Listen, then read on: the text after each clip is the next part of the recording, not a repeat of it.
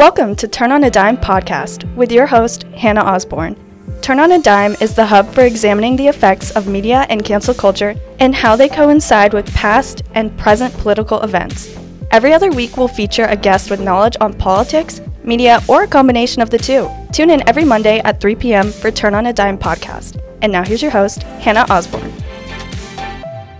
Welcome back to Turn on a Dime podcast. I'm your host, Hannah Osborne, and this week we'll be looking at how the United States compares on a global scale. The United States is renowned for its melting pot of people and cultures, coined the land of opportunity, and holds freedom at the forefront of its core values. Though in recent years, especially, the world superpower has come under intense scrutiny after the election of President Donald Trump in 2016 and continues to face that scrutiny to the point we are at now. The events that have transpired over the past year include a pandemic, social movement protest, a second campaign, an attempted insurrection, a sore loss, the Supreme Court overturning an imperative decision, and countless other events. At times, it seems that the United States is on a stage and the whole world is watching, though this is not quite the case. Sure, at times the United States has the spotlight, but each country has its own trials and pitfalls to deal with. The United Kingdom, for instance, has recently lost their long reigning monarch, Queen Elizabeth II, who reigned for 70 years. Even royals are not exempt from cancel culture, as the whole world has turned towards the drama that resulted from Prince Harry's marriage to American actress Meghan Markle. The couple are now formally known as the Duke and Duchess of Sussex.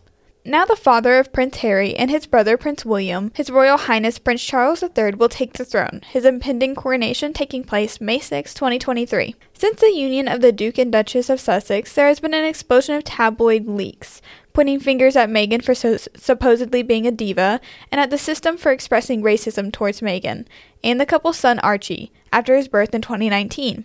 The reports go back and forth, pointing fingers at each side, but the Duke and Duchess of Sussex have begun to release tell alls of their experiences. Whatever was going on behind the scenes exploded in 2020 when the royal couple's plans to step away from royal duties were revealed.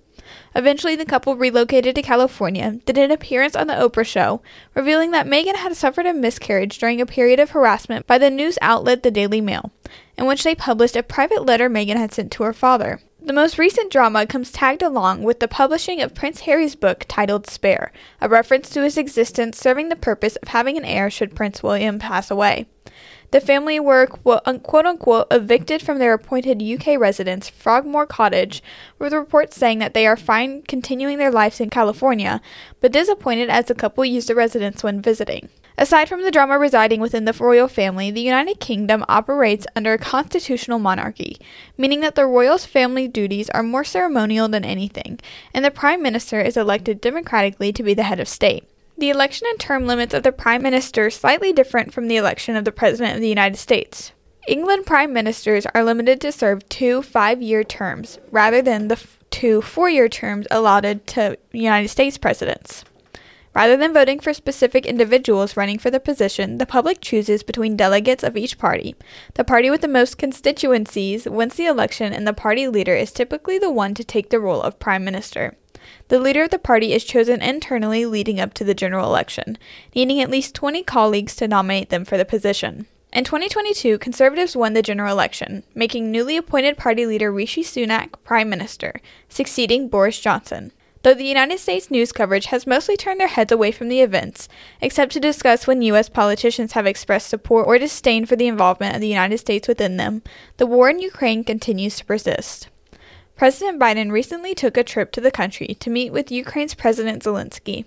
The president's visit was historic and reportedly went against the wishes of the Secret Service. The trip came days before the first anniversary of Russia's invasion of Ukraine to reaffirm the United States' commitment to the Ukraine's cause and the fight for democracy. The United States' involvement has faced heavy criticism from party members, particularly from the right, especially after Biden's visit to the country, which occurred in the midst of the crisis occurring right here in the United States in East Palestine, Ohio.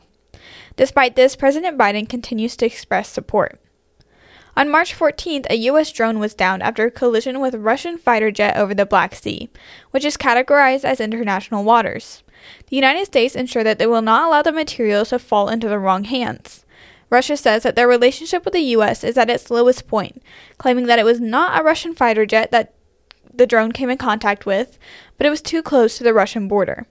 British Defense Secretary Ben Wallace urged Russia to respect international airspace. Putin has also announced an increased production in weapons, while President Biden approved additional military assistance for the Ukraine on March 3rd. The battle for Bakhmut, which began in August 2022, continues. Zelensky reporting that Russian forces have supposedly faced 1,100 casualties in the past few days, and Russia reporting that they have allegedly killed 220 of the Ukrainian forces in the past 24 hours. The city is located near Ukraine's eastern border, previously known for its salt and gypsum mines and huge winery originally toting a population of 70,000 people, a number that has greatly decimated due to the loss of life and fleeing civilians. Meanwhile, within the borders of Russia, many citizens have been secluded from the truce of war, being told that Russia is liberating the country, calling the war a special operation. Citizens are as- isolated from the truth in defiance against the war, or even referring to the events as a war or invasion can result in jail time.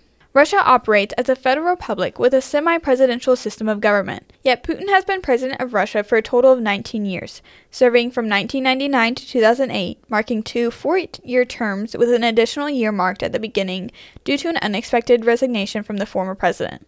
From 2008 to 2012, Putin served as a premier, retaining some presidential powers, while the serving president amended the term limits, extending the time served from four to six years. Formally, it was required that the president take a term after serving two consecutive terms, but Putin made changes so that he can stay in office for the next 12 years, until he reaches the age of 83. It has been interesting to witness the war as it unfolded in real time, not just on news outlets, but on social media apps like TikTok. But as time has gone on, the social media buzz surrounding the war has dwindled.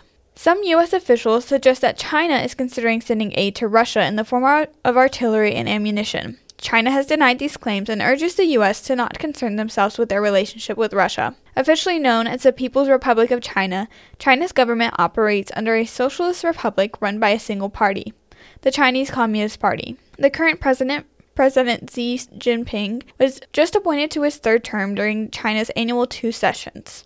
Xi's presidency is being marked by his unprecedented third term, after he made an amendment abolishing the term limit for presidency. The Two Sessions Gathering is an annual meeting of China's National People's Congress and China's People's Political Consultative Conference, who hold separate meetings at the same time, thus being known as Two Sessions. The gathering is held in order to make important decisions and announcements regarding policies, personnel, budgets, and more. This year's session began March 4th, the first to fulfill the full two weeks on schedule since the COVID 19 pandemic began. In other international news, indigenous farm worker leader Thelma Cabrera hopes to bid for the Guatemala presidency, but is facing troubles and being denied by the country's electoral tribunal to register herself as a candidate. In Turkey and Syria, the countries continue to struggle in recovery efforts after two massive earthquakes hit the regions. First, a 7.8 magnitude earthquake striking in Turkey near the Syrian border, followed by a 7.5 magnitude earthquake 100 miles north hours later. The death toll from the quakes has surmounted to at least 42,000 people. Now, heavy rains have resulted in torrential floods hitting two towns that were devastated by the quakes, claiming at least 14 lives. The UN reports that Africa's countries have experienced an economic decline after dedicating between 2 and 9% of their total budget towards extreme weather events, including floods and droughts. The countries are also being affected by the war in Ukraine, leading to an economic decline, plummeting a 4.6% growth in 2021 to just 3.6% in 2022.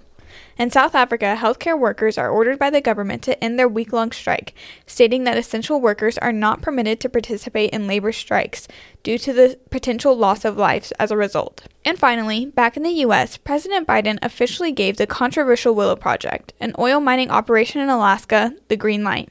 The project is expected to release 9.2 million metric tons of carbon a year, estimating 278 million metric pounds of carbon pollution over a 30 year period.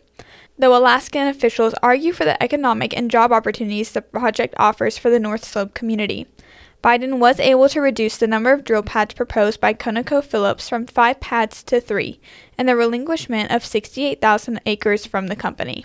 Make sure to tune in again next week when Piedmont University graphic design major Samantha Carvalho will be joining us to discuss cancel culture and politics effects on mainstream pop culture. Thank you for tuning in to Turn on a Dime podcast. I'm your host, Hannah Osborne. Thank you for tuning in to this week's episode of Turn on a Dime. But wait, the content doesn't stop there. For more conversations on this episode's content, head over to my blog at hannahosbornebiz.wix site slash turn on a dime. The blog and website are also linked to my Instagram at Turn on a Dime Podcast. Tune in every Monday at 3 p.m. for more episodes. This has been Turn on a Dime.